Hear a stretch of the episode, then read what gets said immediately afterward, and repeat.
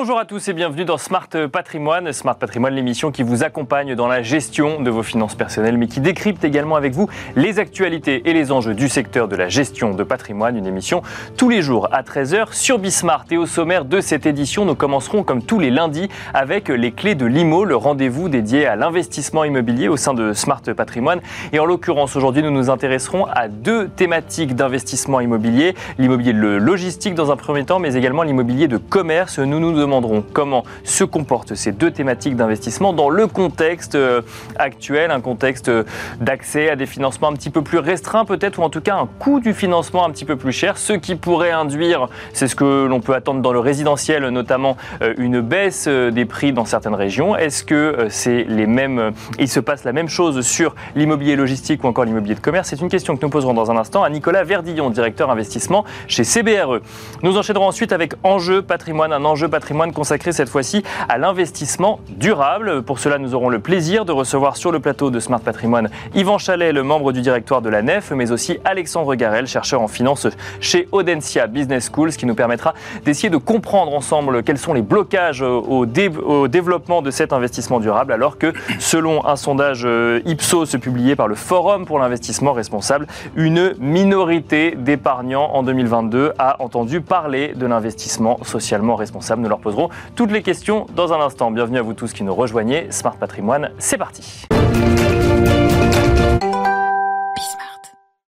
Comment se porte l'immobilier de logistique et l'immobilier de commerce dans le contexte actuel? C'est une question qui va nous animer aujourd'hui dans les clés de l'IMO, le rendez-vous immobilier de Smart Patrimoine. Et pour cela, nous avons le plaisir de recevoir sur le plateau Nicolas Verdillon, directeur investissement chez CBRE. Bonjour Nicolas Verdillon. Bonjour, merci de recevoir. Merci à vous d'être sur le plateau de Smart Patrimoine. Alors, je le disais, on va parler d'immobilier logistique ou d'immobilier de commerce dans le contexte actuel. On va peut-être commencer par poser ce contexte parce qu'on traite souvent du marché immobilier euh, sur, dans cette émission. On en parle notamment via le prisme résidentiel où on constate un accès au financement parfois plus compliqué et en tout cas plus coûteux. Est-ce que c'est euh, un contexte qu'on retrouve également quand on parle d'immobilier professionnel et plus particulièrement de logistique ou de commerce? Oui, tout à fait. Je vais, je vais rebondir sur votre, sur votre euh, introduction. Euh, un immobilier plus coûteux, en tout cas de l'argent qui est plus coûteux. Bien sûr. Hein, et qui est plus coûteux à cause de l'inflation, on le sait tout ça. Et ça veut dire quoi? Ça veut dire, j'ai juste deux, trois chiffres qui me viennent en tête pour euh, rendre la chose un peu plus pragmatique et puis euh, tangible. C'est que le RIBOR, c'est-à-dire le taux interbancaire en ce moment, ce matin, il était à 1,23%. 1,23%, mhm. c'est 1,8%, 180 points de base de plus que l'année dernière, même époque. D'accord. Ou 60 points de base, ou 0,6% de plus qu'il y a tout juste un mois. Hein, premier élément. Bien sûr. élément qui vient des, augmentations des taux directeurs par les... Par les banques centrales et notamment la BCE, bien sûr.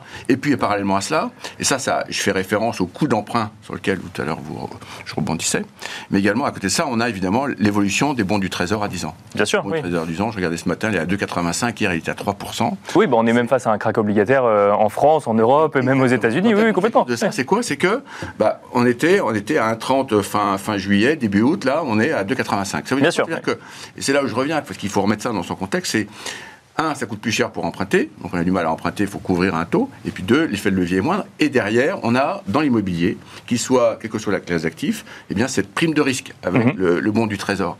Eh bien cette prime de risque, si le bon du trésor augmente et vous, vous étiez à un taux, mettons, de 3%, mettons qu'on a 3%, il n'y a plus de prime de risque. Donc mécaniquement, il faut qu'il y ait une décompression des taux, donc une baisse de valeur. Donc on est dans un environnement en ce moment où bah, il y a un ajustement entre acquéreurs-vendeurs, hein, où bah, on se demande quel sera l'atterrissage, vers quel niveau de, coût de l'argent on va atterrir, parce que l'argent est là. Bien sûr.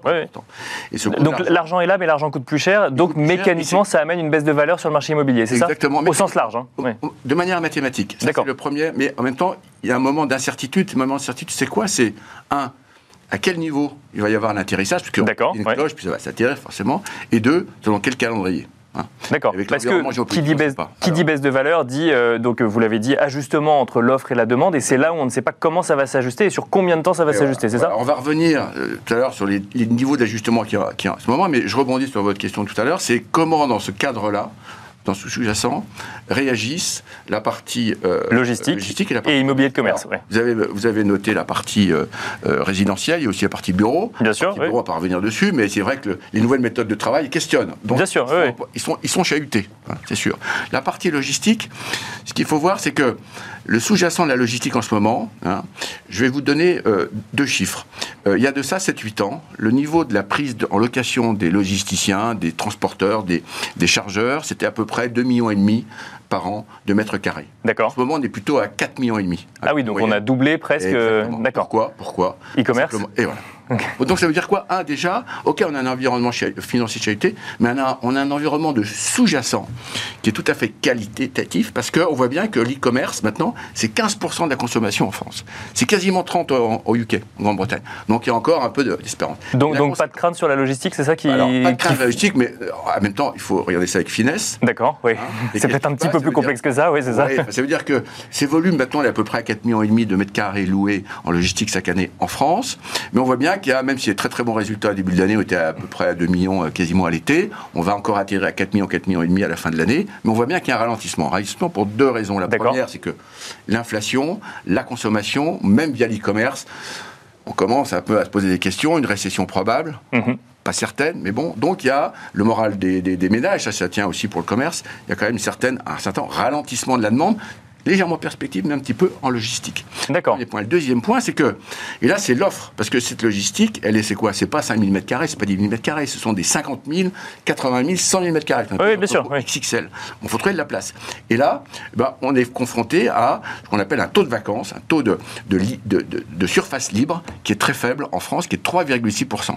D'accord, donc ce qui veut dire que tous les entrepôts sont loués aujourd'hui euh, en France. Dans la région Rhône-Alpes, c'est 0% quasiment. Dans la région d'Hauts-de-France, pour diverses raisons, c'est euh, 7%. D'accord. Donc c'est très faible. Donc quand vous trouvez, quand vous cherchez euh, des entrepôts pour euh, louer et faire la distribution logistique, plein d'autres choses liées au e-commerce notamment, vous avez très peu d'offres. Le résultat c'est quoi? Et ça c'est le, point fort pour un investisseur, c'est là où je voulais en Bien sûr, oui, oui. C'est que, en dehors du fait qu'on ne peut plus construire plus qu'il n'y en a, à cause sûr. des, on va dire, la partie, la pression logistique, la pression euh, enfin, écologique, la pression politique, tout ce Mhm. qui est les zones, la zéro artificialisation nette, etc., bah, on ne va pas avoir beaucoup plus que ce qu'on a en ce moment.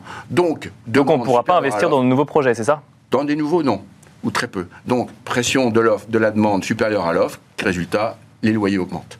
Ça veut dire quoi? Ça veut dire que même si on a, on voit bien, on anticipe bien une baisse de la pression de la demande locative parce qu'il y a un peu de tension sur la partie euh, purement euh, euh, be- besoin via l'e-commerce, de manière ponctuelle. On voit bien que même s'il y avait cette baisse, on aura toujours une augmentation, peut-être un peu plus lente, des valeurs locatives. Et ça, que vous êtes investisseur, c'est très bon. Pour, pour, com- pour bien comprendre, donc effectivement, parce que là, euh, vous avez mentionné le sujet inflationniste, donc là, on est aux alentours de 6% en France, euh, si on regarde euh, les chiffres euh, du mois d'août euh, notamment. Est-ce que ça veut dire que du fait qu'on a ce sujet offre-demande sur la logistique, on a cette capacité de répercuter, par exemple, l'inflation sur euh, les prix de location qu'on n'aurait pas forcément sur d'autres secteurs Bah, ou, euh, c- Ça suit, en tout cas, la logistique, de toute façon, comme dans l'ensemble des mobiliers, généralement, les baux, vous avez un loyer, euh, vous avez un loyer indexé. Oui, Donc, jusqu'à tant, que- tant que le client peut payer. Enfin, euh, ça, c'est vrai, c'est encore plus vrai, comme on le verra tout à l'heure, sur la partie commerce. D'accord. Bah, d'effort. Mais juste pour terminer sur la logistique, pour rebondir sur votre propos tout à l'heure, et mon introduction aussi, c'est qu'il y a quand même une correction de prix. hein. D'accord. Et que les volumes, les volumes en investissement sont extrêmement encore pertinents et solides. On arrive, on était quasiment à l'été, ou un peu plus, oui, un peu, quasi un peu plus de 3 milliards d'euros investis en logistique. C'est-à-dire qu'on va être grosso modo à 6 milliards, c'est globalement des chiffres qui représentent entre 20 et 25% des volumes globaux investis dans l'immobilier d'entreprise en France chaque année.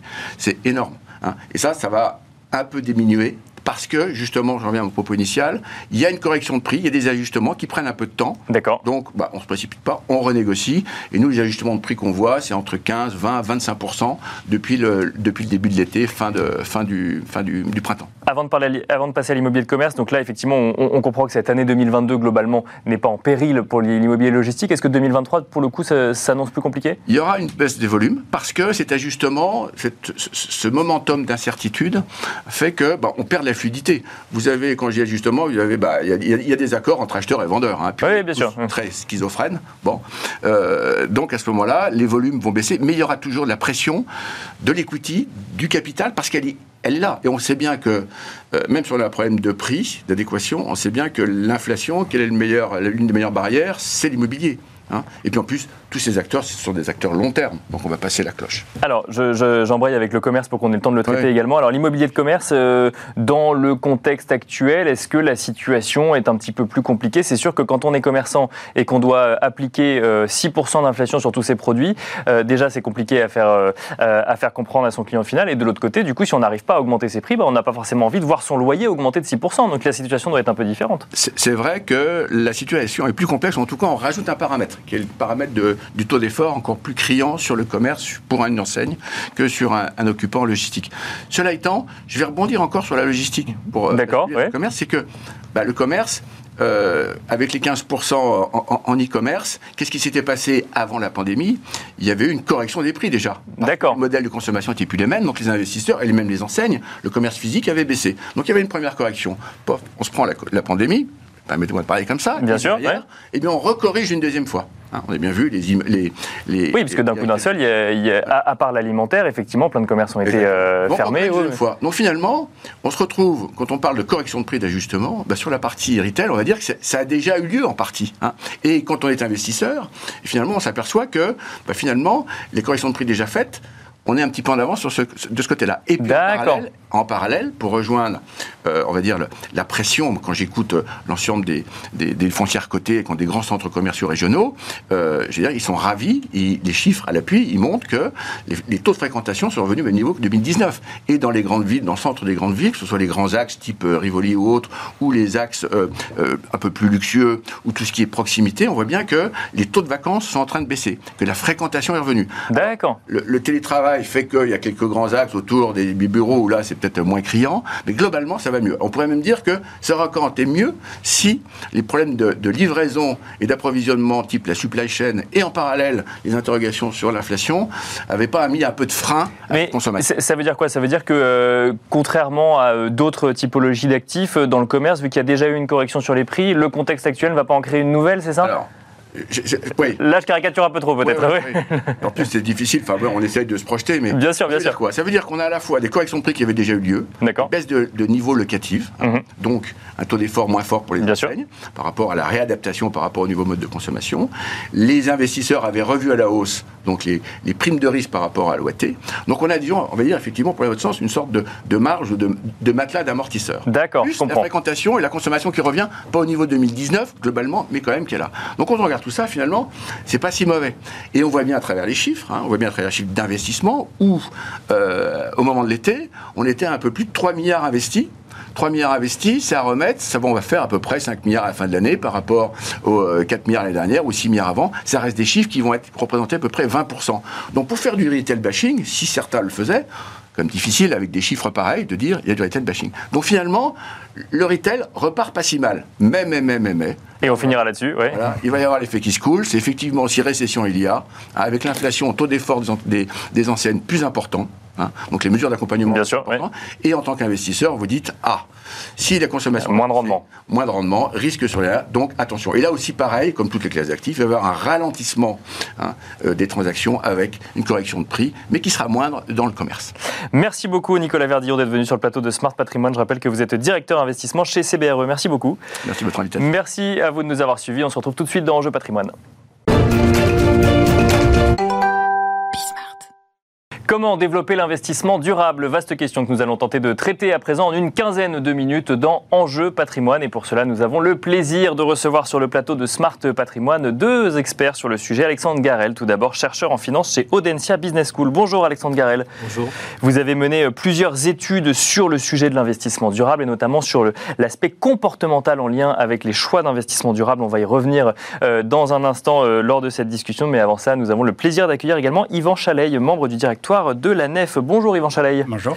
On échangeait juste avant cette émission, je vous demandais depuis quand existait la Nef et vous me répondiez depuis les 1988, si je ne dis pas de bêtises, c'est ça. Donc c'est une euh, la Nef qui propose notamment un livret d'épargne, euh, ce qu'on pourrait définir comme le circuit court de l'investissement, c'est-à-dire que vous investissez directement dans des projets, c'est ça? Oui, tout à fait. Ça fait 35 ans qu'on fait ce qu'on pourrait appeler de la de la vraie intermédiation bancaire ou de la banque à l'ancienne, c'est-à-dire qu'on collecte de l'épargne auprès des citoyens, majoritairement les particuliers, et avec cette épargne, on finance directement par du crédit des projets, sauf que la petite différence, mais qui est énorme au niveau de de la NEF, elle est de deux ordres. La première, c'est qu'on le fait en toute transparence. D'accord, on va y revenir sur le sujet de transparence. Chaque épargnant sait ce qui est fait de son argent. Et la deuxième, c'est l'exclusivité des financements, c'est-à-dire que nous n'accordons des crédits qu'à des entreprises ou des collectivités ou des porteurs de projets qui financent, qui veulent une plus-value sociale ou environnementale ou, culturelle dans leur projet, et donc qui sont euh, porteurs d'un sens qu'on veut voir pour la société. Et vous ne financez que ça? On ne finance que ça. Vous êtes donc euh, la personne tout indiquée pour nous expliquer comment développer l'investissement durable, parce que j'ai sous les yeux un sondage qui a été réalisé par Ipsos, donc pour le forum, euh, enfin par le forum, publié par le forum pour l'investissement responsable, qui constate qu'une minorité d'épargnants ont entendu parler de l'investissement socialement responsable. Seulement 11% des épargnants en ont entendu parler et 7% seulement investis dans des fonds ISR. Alors, je, fonds ISR, effectivement, c'est au sens large. Moi, ça me paraît particulièrement peu euh, vis-à-vis des discussions que je peux avoir avec des euh, professionnels de la finance dont on a l'impression que, pour le coup, euh, l'ISR est le sujet du moment. Alexandre Garel, on va peut-être commencer avec vous. Ça vous étonne que aussi peu d'épargnants soient au courant de, de ce que c'est que l'investissement socialement responsable? Oui, ça m'étonne. Il faudrait voir les mots utilisés, puisque peut-être si on parle de fonds verts, ça serait plus évocateur qu'un fonds socialement responsable. D'accord. Et je pense que ça recoupe trois problèmes de, l'industrie qui sont la lisibilité des offres, la fiabilité de ces offres et leur efficacité. D'accord. Je pense qu'on aura l'occasion d'en débattre, mais ce qui peut expliquer euh, que les épargnants ne les regardent pas ou ne les connaissent pas. Donc lisibilité, euh, viabilité et efficacité, c'est ça C'est ça. C'est ça. C'est ce que vous partagez également, euh, Yvan Chalaï euh, Oui, je pense qu'il y a vraiment un sujet, c'est qu'une fois qu'on tombe sur ce genre d'offre, on trouve ça évidemment génial. D'accord. Mais pourquoi j'y ai pas pensé plus tôt? Mon épargne peut enfin servir à quelque chose et j'ai de la visibilité sur celle-ci. La, question, qui est sûrement le débat d'aujourd'hui, c'est comment on amène ces, citoyens qui sont aujourd'hui dans leur banque, on va dire classique, euh, qui, elles, proposent des produits assez classiques, comment on les amène à faire ce, pas de côté. Et, évidemment, euh, il y a beaucoup moins d'efficacité en termes de communication quand on est des petits acteurs euh, qui faisons de l'investissement durable que quand on est des, majors, comme on appelle ça, de, la banque et de l'investissement qui, sont plutôt sur des, actifs beaucoup plus classiques, même si on a tendance à les verdir aujourd'hui. Ah mais donc du coup il y a quand même une tendance euh, à verdir. Alors tout, dépend ce que vous entendez par verdir, mais euh, mais euh, mais il y a quand même une tendance globalement à proposer de plus en plus d'investissements responsables. Il y a même un aspect réglementaire qui, qui rentre en compte aussi où maintenant on va demander aux gens leur leur appétence en matière d'investissement responsable. Tout à fait. Il y a il y a de plus en plus de, de réglementations qui qui s'appliquent, mais mais la réglementation est pas toujours très très contraignante. Ça c'est point. En tout cas c'est c'est c'est mon avis. Et ensuite dans ce que l'on appelle et là je rejoins ce que ce que disait Alexandre Garret à l'instant, dans ce que l'on on appelle l'ISR ou l'investissement vert, il y, a, beaucoup de choses. Et il y a notamment ce que des, fonds qui se sont développés sur les, sur les 10, 20 dernières années euh, que, qui s'appellent fonds responsables et qui sont des fonds 90-10, comme on les appelle aujourd'hui. C'est-à-dire qu'en fait, 100% du fonds est appelé responsable, sauf qu'il n'y a qu'une poche très réduite qui est effectivement investi dans des entreprises solidaires. Le reste est investi dans les entreprises les plus classiques du monde. Et on appelle ça un fonds euh, responsable. Donc c'est, je pense, toute cette question de pédagogie et de transparence qui manque aussi que nous on utilise, mais nous on touche 100 000 ou 150 000 personnes. Et qu'il faudrait peut-être ceux qui touchent des millions utilisent un peu plus. Donc, donc ça veut dire quoi? Ça veut dire qu'il y a un sujet de transparence et un sujet de compréhension, c'est-à-dire que, euh, que quand, on fait, quand on veut faire de l'investissement responsable, et que je prends souvent cet exemple d'ailleurs dans l'émission, de quand on veut faire de l'investissement euh, à impact, notamment sur un sujet environnemental, que ce soit bien réorienté vers le bon investissement. Et c'est là où le bas blesse aujourd'hui, Alexandre? C'est exactement ça, c'est ce que j'appelle la lisibilité. Aujourd'hui, sous le, sous le pavillon de l'investissement socialement responsable, on a une multitude d'approches. On a des fonds diversifiés qui sont très proches des indices de référence, avec une surpondération à la marge de certaines actions. On a des fonds qui pratiquent l'exclusion, donc là on, peut être protégé partiellement du risque fossile en l'excluant, euh, mais ça c'est l'effet qu'on doit rechercher. Il y a des fonds vraiment solidaires où on va créer un bénéfice euh, pour des employés, un bénéfice pour l'environnement, euh, peut-être à condition d'un moindre rendement. on peut financer des projets verts via des obligations. Mhm. Euh, on a aussi. Oui, mais donc, déjà là, on ne sait plus quoi choisir. Voilà, on peut financer l'innovation verte avec du risque, du capital risque, donc une vraie prise de risque, par exemple, pour financer des clean tech. Donc on a, sous ce pavillon de l'ISR, on a une multitude d'approches qui répondent à des besoins de financement différents et euh, des pratiques de portefeuille différents. Vous allez avoir un risque différent, un rendement attendu différent. Donc c'est ça la problématique, c'est que sous ce pavillon, on a une étude d'approche. Mais donc si je comprends bien ce que vous nous dites, c'est que pour aujourd'hui, pour faire de, en tant qu'épargnant, pour faire de l'investissement responsable ou durable ou à impact, parce que les définitions euh, ne sont pas exactement les mêmes euh, en 2022, il faut presque euh, s'y connaître beaucoup en finance avant de pouvoir commencer à faire de l'investissement responsable, Yvan Chaleil Alors en tout cas, j'aimerais ne pas répondre oui à votre question, mais je pense que la réponse est quand même plutôt oui. Mais par contre, c'est vraiment le rôle de chacun d'être vraiment dans cette notion de pédagogie pédagogie, parce mhm. qu'avec un minimum de pédagogie, en expliquant que la finance, elle n'est pas réservée qu'à un microcosme de, de, personnes connaissant les anglicismes et les choses comme ça, à partir du moment où on essaye de démocratiser ça, on rend beaucoup plus euh, compréhensible ces, ces, ces, différentes approches. Et j'ajouterai un petit point qui n'est pas abordé là encore, mais il me semble qu'il faut aussi, et en tout cas nous, c'est notre rôle à la nef, essayer aussi d'être dans une, dans une forme un petit peu de radicalité, aussi dans le message. C'est-à-dire que je pense que si on veut continuer avec exactement les mêmes schémas qui gouvernent depuis des dizaines d'années, tout en se disant qu'on peut avoir les mêmes TRI, la même façon d'aborder les choses, mais qu'en plus ce soit ouvert, moi je dis que c'est pas possible. Je pense que c'est de la poudre aux yeux. Il y a un moment où il faut être capable d'accepter un rendement extra-financier, c'est-à-dire le, le, le, plaisir et l'intérêt de savoir ce qui a été fait de son argent, même si la rémunération financière elle est un peu plus limitée. Il faut, il faut être capable d'accepter ça.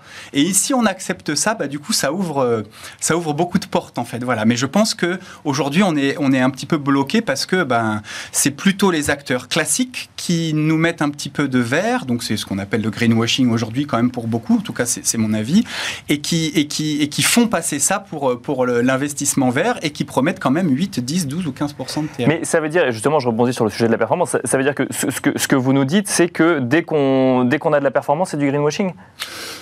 Non, pas, pas forcément. Ce que je dis, c'est qu'aujourd'hui, il y a beaucoup de choses qui sont, qui sont mêlées et qu'on et peint en vert, même s'il y a très peu de vert. Par contre, ce que je veux ce que vous appeliez les 90-10, par exemple. D'accord. Par, exemple. Mais pas, si vous épargnez dans une, dans une banque éthique telle que la NEF, euh, la rémunération de quelques centimes, c'est pas ça qui vous rendra riche. Mais aujourd'hui, avec l'inflation, de toute façon, c'est pas non plus avec votre livret A ou autre chose que, que ça vous rendra riche.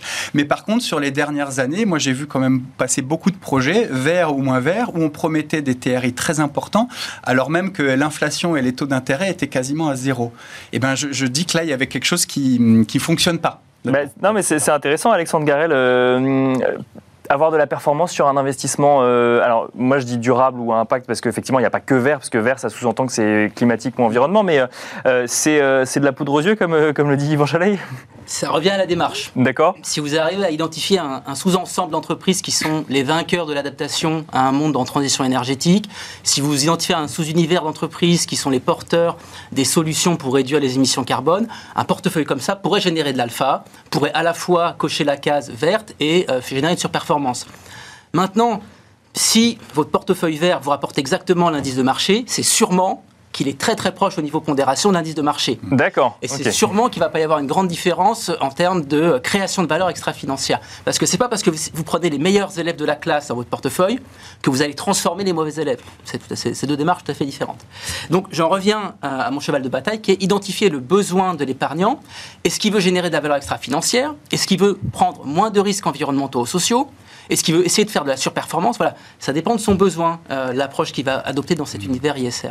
Alors justement, moi je trouve intéressant de parler également de, comportement d'épargnants euh, avec, euh, avec vous deux. Messieurs, on va commencer avec vous, Alexandre Garel. Vous avez publié plusieurs études sur le sujet. Il y en a une que je trouvais très intéressante, c'est que vous constatez que dans un environnement maussade, pas forcément économique, mais où en tout cas lorsque un épargnant est d'humeur, j'ai envie de dire, triste ou maussade, vous allez peut-être me reprendre sur le terme exact, on est plus enclin à investir dans de l'investissement responsable. Pourquoi Qu'est-ce qui fait le lien entre les deux? Ah, Alors, je, vais préciser oui, bah, le, contexte. On regarde dans 25 euh, pays différents. On se sert des, taux de dépression saisonnière. Mhm. En fonction des variations des saisons, il y a plus ou moins de dépression. Ça culmine en septembre. Il y, a, beaucoup de, il y a beaucoup moins de dépression en mars, par exemple. Et on lit ces variations saisonnières d'humeur moyenne dans la population euh, au flux d'argent qui, qui, vont vers les fonds qui ont des très bonnes notes ESG euh, e par rapport aux fonds qui ont des très mauvaises notes ESG. Et on observe que quand l'humeur diminue, il y a plus d'argent qui va vers les fonds à très bonne note ESG. D'accord. C'est surprenant, puisque nous, on pensait un peu naïvement que c'est lorsque l'humeur moyenne s'améliore que les gens sont plus heureux et ont des comportements prosociaux et altruistes, et alors qu'ils vont commencer à penser aux bénéfices pour autrui, la communauté, l'environnement. Et comment on l'explique eh ben, Nous, notre explication, elle se base sur l'aversion au risque, qui est quand même, encore une fois, l'industrie financière voit énormément les sujets environnementaux et sociaux à travers le prisme du risque. Et aujourd'hui, des risques dominants, qu'on le veuille ou pas, ce sont des risques environnementaux et sociaux. Donc si vous investissez dans des fonds qui ont des fortes notes ESG, vous vous prémunissez. De risques environnementaux et sociaux. Et donc, nous, notre interprétation, Et donc il y a un biais psychologique de se dire j'investis pour un, monde- euh, un demain meilleur, un lendemain meilleur par exemple Ah non, le, le biais, le biais psychologique est le suivant, c'est quand vous êtes Mossad, vous avez une vision pessimiste du futur, vous êtes plus averse au risque, et vous allez avoir tendance à choisir des produits financiers moins risqués. D'accord. Et il se trouve que dans un univers où euh, le risque environnemental et social devient prédominant, les produits ISR peuvent paraître moins risqués. Il y a une autre étude hein, que j'aimerais euh, mentionner très rapidement où vous euh, faites le constat que euh, lorsqu'on est gérant de fonds, tant qu'on n'a pas expérimenté soi-même un impact, mettons, de la transition climatique, pour prendre cet exemple-là, on est moins enclin à faire évoluer ses investissements. Alors, on a fait une série d'études, une sur des dirigeants d'entreprises listées américaines et une autre sur des, gérants de fonds américains.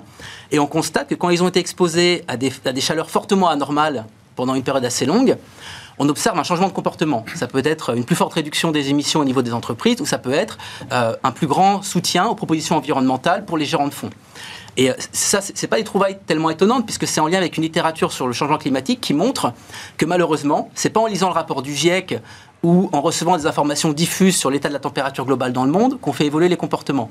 Euh, vivre dans sa chair le réchauffement climatique est un moteur puissant de changement des comportements. Yvan Chaleil, ça veut dire qu'il faut, euh, il faut euh, assister euh, au changement climatique pour faire de l'ISR? Il faut, il faut être euh, vraiment dos au mur, et- mais, mais dans sa chair pour que ça, pour que ça change. Bah, euh, J'allais dire, nous, on a une petite chance dans ce petit milieu, mais qui fait peut-être que, que quelques centaines de milliers ou un, million de personnes qui sont, euh, qui sont engagées, c'est-à-dire qu'ils n'ont pas attendu justement d'être euh, les incendies de l'été ou des choses comme ça pour, euh, pour vouloir changer le monde ou pour penser en tout cas que le monde doit changer ou être en, transition.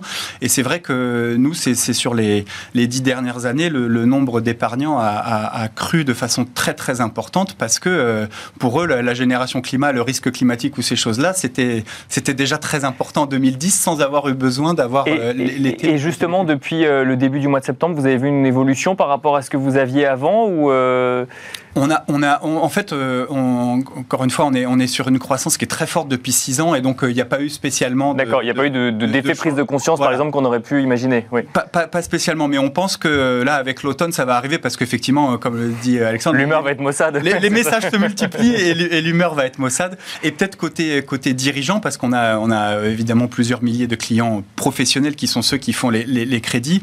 Eux, c'est plutôt, euh, euh, plutôt que l'humeur ou des choses comme ça, c'est vraiment le- l'envie de- d'avoir de la cohérence entre le projet qu'ils portent et l'argent. C'est-à-dire que quand je porte un projet d'énergie renouvelable, ça me pose un problème que je n'ai aucune idée de d'où vient l'argent que j'emprunte et il a peut-être été dans une banque D'accord, oui, je comprends. Oui, oui, bien un sûr. peu n'importe quoi. Voilà. Donc il y a vraiment ce- cette recherche de cohérence et donc d'aller au bout. Et donc là, il y a moins de fluctuations liées à des, à des saisons ou des choses comme ça. Si je peux Et on finira là-dessus, oui, rapidement. Ouais. Ce, ce propos, les déterminants qu'on identifie, bien sûr, ils sont de second ordre par rapport aux valeurs morales des personnes, leurs préférences Bien sûr, politiques. bien sûr. oui. Euh, voilà, je veux dire, le fait parfois que ça peut donner une bonne image de soi aussi de faire ses investissements. Voilà, il y a plein de déterminants euh, autres que faire l'expérience dans sa chair du réchauffement climatique. Et on finira là-dessus, malheureusement, parce qu'on pourrait en parler pendant des heures. Merci beaucoup, en tout cas, euh, Alexandre Garel, chercheur en finance chez Audencia Business School. Merci également, Yvan Chaleil, membre du directoire de la NEF, d'être venu sur le plateau de Smart Patrimoine. Merci à vous de nous avoir suivis et je vous donne rendez-vous demain à 13h sur Bismart pour un nouveau numéro de Smart Patrimoine.